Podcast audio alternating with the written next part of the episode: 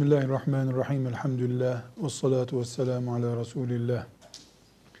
Kitabımız Kur'an-ı Kerim'in bugüne kadar gelmesindeki Allah'ın yardımının açıkça izlendiği süreci konuşuyoruz.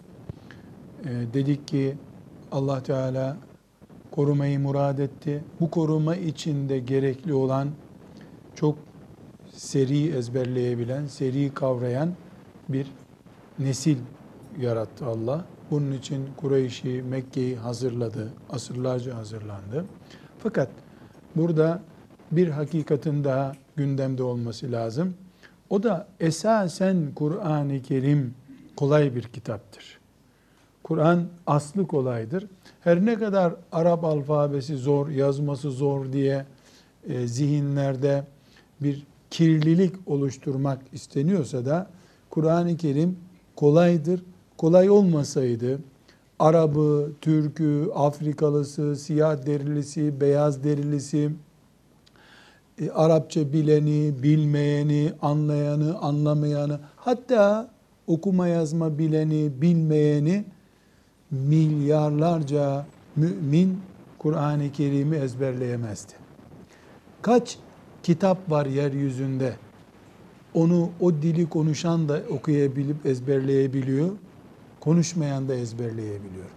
Afrika'da e, karnı aç çocuklar 10 yaşına gelmeden Kur'an'ı ezberliyorlar. E bizim memleketimizde elhamdülillah lehçemiz Arapça değil. Buna rağmen Kur'an-ı Kerim'i ezberleyebiliyoruz. Mısırlı da ezberleyebiliyor. E, bunu herhalde bu kardeşinizden daha iyi bilen olmaz e, bugün Kur'an-ı Kerim olarak önümüzde duran bu kitabı 10 yaşına gelmeden önce e, başından sonuna kadar okuyabiliyordum. Ne yaptığımı bilmediğim halde. Babam önüme koydu bu ezberlenecek dedi. Ezberledim. E, 4 yaşında başladım. 10 yaşına geldiğimde e, bu kitap hafızamdaydı. Hala da gitmedi elhamdülillah. E, bunu ben bir Arap değilim. Yani bu lehçeyi konuşan birisi değilim. Yapabiliyorum. E, Rusça bilen, Rusçadan başka dil bilmeyen birisi yapabiliyor. Hatta bizim memleketimizde de vardır. E, Arap ülkelerinde bu çöl fırtınaları yüzünden amalık yaygındı bir zamanlar. Yani kum fırtınası çocukları kör ediyordu. Yaygındı.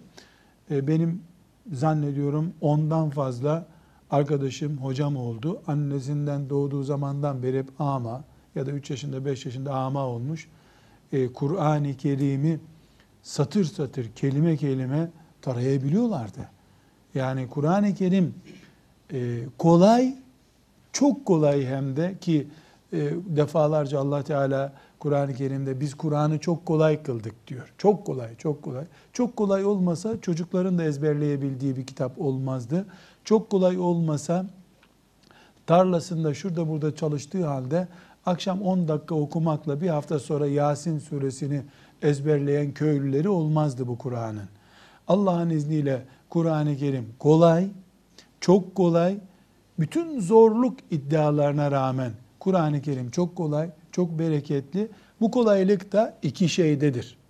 Bir, okurken kolay, iki, ezberlerken de kolay. Adeta Kur'an-ı Kerim kendi kendini ezberleten bir kitaptır. E, bilen, yaşayan biri olarak ve pek çok hafızın elhamdülillah yetişmesine vesile olmuş biri olarak e, not düşmemde fayda var. Mesela Kur'an-ı Kerim'imizin şöyle bir sayfasının, şuna sahife diyoruz, şu sayfenin ezberlenme süreci yeni öğrenmiş, alfabeyi öğrenmiş, işte 10 yaşında bir çocuk şuna yaklaşık olarak 3 saat vakit ayırır. İlk başladığında bu 50 sayfa ezberledikten sonra 2,5 saate düşer. Kur'an-ı Kerim'in mesela 300 sayfasını ezberledikten sonra bir saate kadar düşer bu. Bir saatte böyle bir sayfayı e, oturup ezberler. Hatta bunu yarım saate kadar düşüren çocukları da gördük. Normalde Kur'an-ı Kerim'in ayetlerinin bir kısmı birbirine benzer. Yani mesela Ahmet, Mehmet, Ali diyorsun. Bu isimler Ahmet, Mehmet, Ali, Süleyman, Zekeriya diye devam etse kolaydır. İki sayfa sonra da Ahmet, Mehmet, Ali, Ali, Ahmet, Mehmet olduğu zaman, öbür sayfada da Mehmet, Ahmet, Ali olduğu zaman kafa karışıyor olması lazım. Kur'an-ı Kerim'de peygamberlerin isimleri geçer, birbirine benzer kelimeler defalarca geçer. Normalde hafızın bunu karıştırmama, karıştırması lazım. Zor olması lazım. Bilakis hafızlar sanki kendisi dizmiş gibi o ayetleri o şekilde devam ederler. Kur'an-ı Kerim'in kolay olduğunu gösterir bu. O kadar kolay ki çocuk için bile kolay. Büyük için de kolay. Hani e, şöyle bir varsayım var. Küçükken Kur'an hafızı olunur denir. Bu doğru değildir. Evet, küçük çocuğun evlilik, çocuk geçindirme vesaire derdi olmadığı için elbette her şeyi kolay yapar zaten. Ama büyük insan da kendini Kur'an'a verirse, e, benim İspanyol arkadaşım vardı, 33 yaşındaydı Mekke'ye geldiğinde. E, Müslüman olmuştu 30 yaşında. 33 yaşında Mekke'ye geldi. Ben de pek çok e, hemen hemen yarım hafızlığına yardım ettim. Yani 18 ayda hafız oldu. 33 yaşındaydı. Çok da güzel bir sesi vardı. O Kur'an okuduğunda heyecanla dinlerdik. 18 ayda hafız oldu. Hafız olduktan sonra da diplomaya ihtiyacım yok ben gideyim memleketimde İslam'ı yayayım diye çekip gitmişti.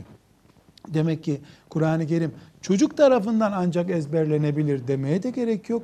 Çocuk gibi saf bir duyguyla kendisini Kur'an-ı Kerim'e vermiş 50 yaşında bir delikanlının, 50 yaşında bir hanım kızın da Kur'an-ı Kerim ezberlemesi mümkündür ama bu delikanlılık, bu hanım kızlık kafada olacak.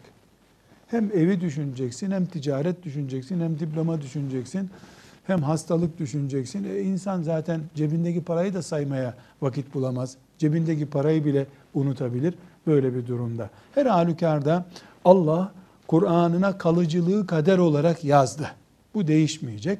Ee, Kur'an-ı Kerim'in kalıcı olması için ilk kaydının çok güçlü olması lazımdı. Muhteşem imanlı, berrak zekalı bir neslin elinde Kur'an-ı Kerim'i Allah kaydettirdi, kitap haline getirtti. E, Cebrail zaten güçlü. Resulullah sallallahu aleyhi ve sellem inşirah etmiş bir kalple, kalbi temizlenmiş, dünyevi zorluklardan arındırılmış bir kalple Kur'an'a vakıf oldu. Ashab-ı kiram toplu olarak Kur'an'a sahip çıktılar. Sonra nesilden nesile intikal etti elhamdülillah. Bir de ezberlenmesi, okunması kolay bir kitap olunca bugünkü mucize gözümüzün önünde duruyor diye gördük biz elhamdülillah. Edersiniz hocam ben bir soru soracağım. Buyurun. Kur'an-ı Kerim'in Efendimiz Aleyhisselam'dan e, günümüze kadar hiçbir kelimesinin değişmeden geldiğine iman ediyoruz. E, fakat ben meşhur hafızları dinlediğimde e, onlar bazı kelimeleri farklı şekillerde okuyorlar. E, bunun hikmeti nedir hocam? farklı şekilde okumuyorlar. Buna Kur'an ilimlerinde kıraat farklılığı deniyor. Ee, her dilin lehçe farklılıkları vardır. Şimdi mesela İstanbul'da biz geliyorum diyoruz. Ama Karadeniz'de geliyorum diyor. Geliyorumun ağızdaki farklı lehçesi bu. Galim diye lehçesi de var Anadolu'da.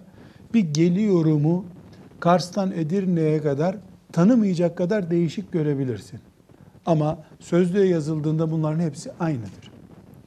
İyi ağzı laf yapan birisi e, bu kelimeleri ezberleyip taklit etse, mesela Kars'tan Edirne'ye doğru beş çeşit geliyorum deniyor diyelim. Bu beş çeşidi de saysa komiklik mi yapıyorsun deniliyor. O herkesin lehçesini de Karadenizli'yi taklit ediyor. Zalıyorum diyor mesela. Bayburtlu veya o yörenin tam kestiremiyorum. Zalıyorum diyor. Zalıyorum dediğine ne diyorsun sen diye biz ne demek zalıyorum? Geliyorumun o dağların ortasındaki ovadaki söyleniş tarzı bu. E geliyor Karadeniz'in kıyı kesimlerinde geliyorum diyor mesela. İstanbul'a doğru geldiğinde geliyorum oluyor bu. Ana dil geliyorum. Türkçe gramerine uygun olan geliyorumdur. Batıya doğru gittiğinde biraz daha farklı oluyor. Doğuya doğru gittiğinde, güneye doğru gittiğinde şekil alıyor bu. Mesela Türkçe'de 20 türe doğru 20 çeşit söylenen kelimeler var. Aynı kelime ama Çorum'da farklı söyleniyor, Antalya'da bir değişik söyleniyor. Kur'an-ı Kerim'in de dili beşerin kullandığı bir Arapça dilidir. Arapça cennet dilidir ama insanoğlunun bir kesimi bunu kullansın diye Allah Teala dünyaya gönderdi. E, Arapçayı insan kullanıyor. Kureyş diye bir kabile de kullanıyor. Yesrib'de filancalarda kullandı. Yemenliler de kullandı. Taifliler de kullandı. E, bunlar asırlarca bu dili kullandılar. E, mesela ashab-ı kiram diyor ki Resulullah sallallahu aleyhi ve sellemin farkı lehçeleri de bilirdi diyor. O kadar ki nasıl bir mesela zılıyorum, zılıyorum sözünden ne diyorsun sen? Zılıyorum ne demek? Geliyorumun yorumu bu. Nasıl iki mesela Orta Anadolu insanı ya da Güneydoğu insanı konuşurken neredeyse yabancı gibi kalıyoruz biz. Ashab-ı kiram diyor ki Yemenliler geldiğinde, işte Taifliler geldiğinde sallallahu aleyhi ve sellem Efendimiz onlarla konuşur, bir tür yabancılık çekerdik biz diyor. Anlamaz gibi olurduk konuştukları şeyleri. Lehçe farklılıklarından dolayı. Bu nedenle ashab-ı kiram Kur'an-ı Kerim'in bütün bu okunuş tarzlarını bize naklettiler. En basit hepimizin bileceği bir örnek verelim. Mesela Elhamdülillahi Rabbil Alemin Errahmanirrahim Maliki Yevmiddin Maliki Yevmiddin Bu bir lehçesi. Biz bunu ezber biliyoruz. Ama başka bir Arap okurken bunu Meliki Yevmiddin diyor. Onlarda A diye ses ağız açmak yok. Aynı işte geliyorum, geliyorum gibi değişiyor. Ama Kur'an'ın hepsi Kur'an. Bunlar da yaklaşık olarak 7 lehçedir. Ama Kur'an-ı Kerim'in böyle tam bir istatistik rakam söylemiyorum. Yüzde 20 civarındadır bu kelime farklılıkları. Kuvvetli hafızlar e, belli bir hafızlık düzeyinden sonra kıraat diye bir ilim okurlar. Bu kıraat Kur'an-ı Kerim'i bu farklılıklarıyla da okuyabilme e, tarzıdır. Ama asla ne anlam değişir ne e, Kur'an'dan bir şey değişmiş olur. Dediğim gibi nasıl Türkçe'de bir örnek verdik ona benzer bir e, farklılıkla ya da örnek üzerinden bunu anlayabiliriz. Kur'an farklı değil. Elhamdülillah lehçesi farklı. Bu da e, esasen yani neden Allah böyle izin verdi sorarsan o günkü Arap toplumu sadece Kureyş lehçesiyle okuyacaksınız. Öbür türlü okuduğunuz Kur'an olmaz diye olsaydı o biraz önce bahsettiğimiz şekilde kökleşemezdi Kur'an o zaman. Sadece Kureyşlerin anladığı, işte modern dillerin anladığı, köylülerin konuşamadığı bir dil gibi olurdu. Halbuki Kur'an bütün Arapların beynini olduğu gibi kendi rengine boyama suretiyle çok büyük bir nesil yatırımı yapmış oldu. evet. Hocam peki ashab-ı kiram e, Kur'an'ı hep doğru mu okudular? Hiç hata yapmadılar mı? Yanılmadılar mı? Yanıldılar. Yanılmak insanın kaderidir. İnsan olduğu yerde yanılma da olur. İddia etsek desek ki sahabe demek melek demektir. Batıl bir söz olur bu. Birbirlerini hemen ikaz ettiler. Yanlış okuyorsun dediler. Ee, Ömer bin Hattab mesela tutmuş Ebu Musa el-Eş'ari bu yanlış okuyor diye Resulullah sallallahu aleyhi ve selleme getirmiş. Senin sağlığında Kur'an'ı bozdu ya Resulullah. Bak yanlış okuyor demiş. Dinletmiş Efendimiz'e. E, belli örnekler var. Çünkü ashab-ı kiramda insandılar nihayet. Ama yanlışta ittifak etmediler hiçbir zaman. İnsan olarak tıpkı namazda şaşırıp bir rekat fazla kıldıkları gibi, namazda şaşırıp sev secde yapacak bir hata yaptıkları gibi Kur'an-ı Kerim okumada da yanlış yaptıkları oldu. Ashab-ı kiramın bu hatalarını daha iyi bilenleri düzeltti ya da Resulullah sallallahu aleyhi ve sellem Efendimiz'e intikal edince bu hata böyle bir hata oldu deyince doğrusu budur diye buyurdu. Yani ashab-ı kiram bireysel hatalar Kur'an üzerinde yaptılar ama bize emanet ettikleri Kur'an söz birliğiyle ortaya çıkmış Kur'an'dı. En basit misal mesela Abdullah İbni Mesud büyük sahabi, Kur'an alimlerinden biri. O bazı ayetleri başka türlü biliyormuş. ashab-ı kiramın komisyonunun önüne gelince tamam bunları ben yanlış ezberledim diye düşünmüş. Yani önemli olan zaten biz ashab-ı kiramın şahısları üzerinden Kur'an almıyoruz. Bütünü üzerinden alıyoruz. Bütününden ortaya çıkan Kur'an bilgisine Kur'an diyoruz. Allah onlardan razı olsun. Burada da bir soru var. Hocam bu dönemde e, gürültü kirliliğinin sebebinden dolayı zekada ezberleme biraz daha zorlaşıyor dedik. E, Peygamber Efendimiz zamanında ashab e, Kur'an-ı Kerim'i ezberlerken daha rahat ezberliyordu. Çünkü o zaman gürültü kirliliği veya onların Sadece gürültü kirliliği demeyelim ama. çevre kirliliği, Ze- zihin kirliliği de. zihin kirliliği. Hep evet. gürültüden dolayı değil. Yani 10 yaşına geldiğinde 3000 futbolcunun ismini ezber bilen bir çocukta zihin kirliliği var. Hep gürültüden değil. Bilgi bombardımanı, gereksiz bilgi, e, tembellik, pek çok sebebin toplamına zihin kirliliği diyelim. Evet. Evet hocam bunların olmadığı dönemde hani o dönemde daha rahat ezber vardı. Peki e, daha önceki kutsal kitapların geldiği dönemde de bu tür e, kirliliğin olmadığı zamanda e, ezberlemek daha kolay değil miydi? O zaman neden ezberlenmemişti ya da ezberlenip unutturulmuş muydu? Yani Tevrat ve İncil'i Evet kastederek söylüyorum. Evet doğru. Yani Yesrib'den 2000 sene önce Tevrat geldi. Ee, ama Yahudilerin aklı kirliydi. Haindiler. Zihinleri kirli değil, akılları kirliydi. Haindiler. Çünkü onların bir Enes İbni Malik'i olmadı hiçbir zaman.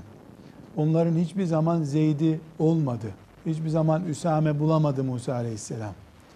Bunlar peygamberlerini bırakıp keyfine göre oturan bir nesildiler. Peygamberlerine sen git savaş biz burada bekleriz seni diyen e, peygamberlerini yolda bırakan nesildiler. Sa'd bin Ubade ise radıyallahu anh ne dedi peygamberine? E, Sen atını denize sürsen arkandayız ya Resulallah bizi merak etme dediler. İki nesil arasında çok fark var. Yani diyoruz ki e, zihin kirliliği bu asırda çok var. Ezber ve ezberi hafızada tutma bir miktar zor oluyor diyoruz. Yesrib'de daha kolaydı bu iş. Mekke'de daha kolaydı. Ondan 2000 sene önceki dönemde de gerçekten e, Kudüs'te daha kolaydı Tevrat'ı ezberlemek. Ama akıl kirli, temiz, saf yürek yok Musa Aleyhisselam'ın etrafında. Ashab-ı kiram e, Resulullah sallallahu aleyhi ve sellemin emaneti olan Kur'an'ı nasıl koruruz kıyamete kadar diye düşündüler. Yahudiler de nasıl geçiniriz bu kitaptan diye düşündüler. Ebu Bekir radıyallahu anha yahu şu hükmü uygulamasan hani zekat vermeyenleri öldürmesen olmaz mı dediğinde bu göklerin altında nasıl dolaşırım ben bir daha dedi. Ama haamlara yahu bu Tevrat ayeti olması olmaz mı dediğinde bir düşünürüz dedi haamlar ve düşündüler sildiler ayeti. O ayeti sildiler, o sureyi sildiler ve Tevrat'ı satacak kafa sahibi oldular. Hristiyanlarda da başka bir çeşidiyle aynı mantık var. O yüzden onları anınca Allah Teala kitabında gayril mağdubi aleyhim veleddallin diyor. Yani o laneti hak etmiş, gazabı hak etmiş, Allah'ın emaneti olan Tevrat'ı pazarlayan adamlar. Bunlardan yapma bizi ya Rabbi ya da saf saf ellerinden İncil gidiyor, haberi olmayacak boş adamlar gibi de yapma bizi diye dua ediyoruz. Doğru, onların nesli daha temizdi. Eğer zihin temizliği açısından ele al- alacaksak onlar daha temiz bir dönemde yaşadılar. Ama kafaları temiz değil, akılları temiz değildi. Hainlik içlerine sinmişti.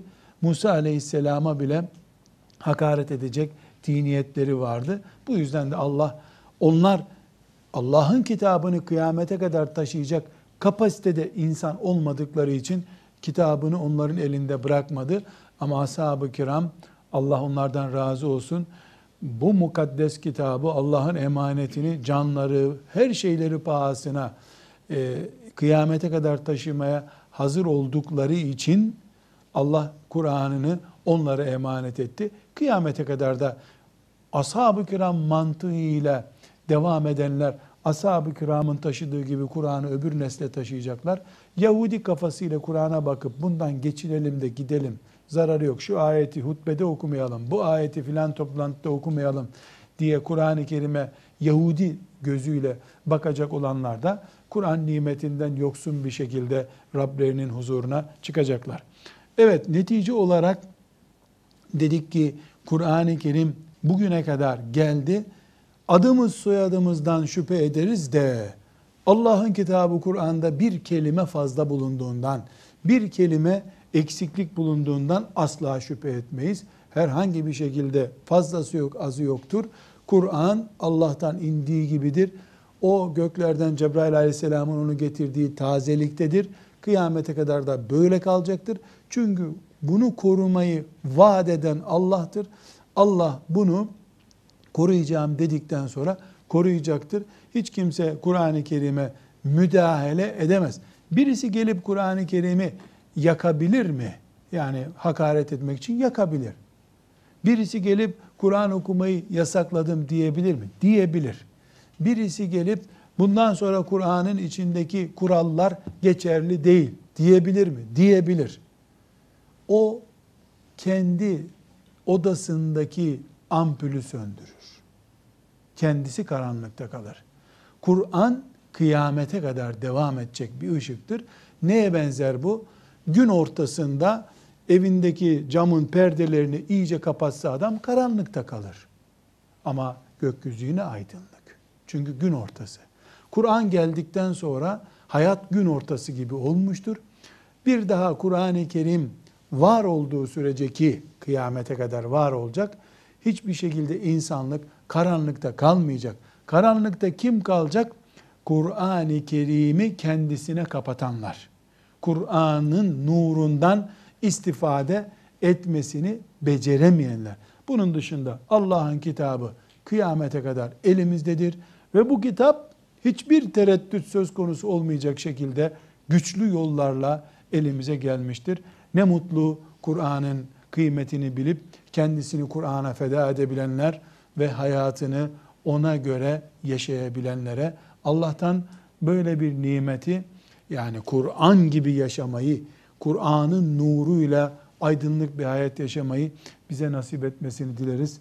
Ve sallallahu ve sellem ala seyyidina Muhammed ve ala alihi ve sahbihi ecma'in velhamdülillahi rabbil alemin.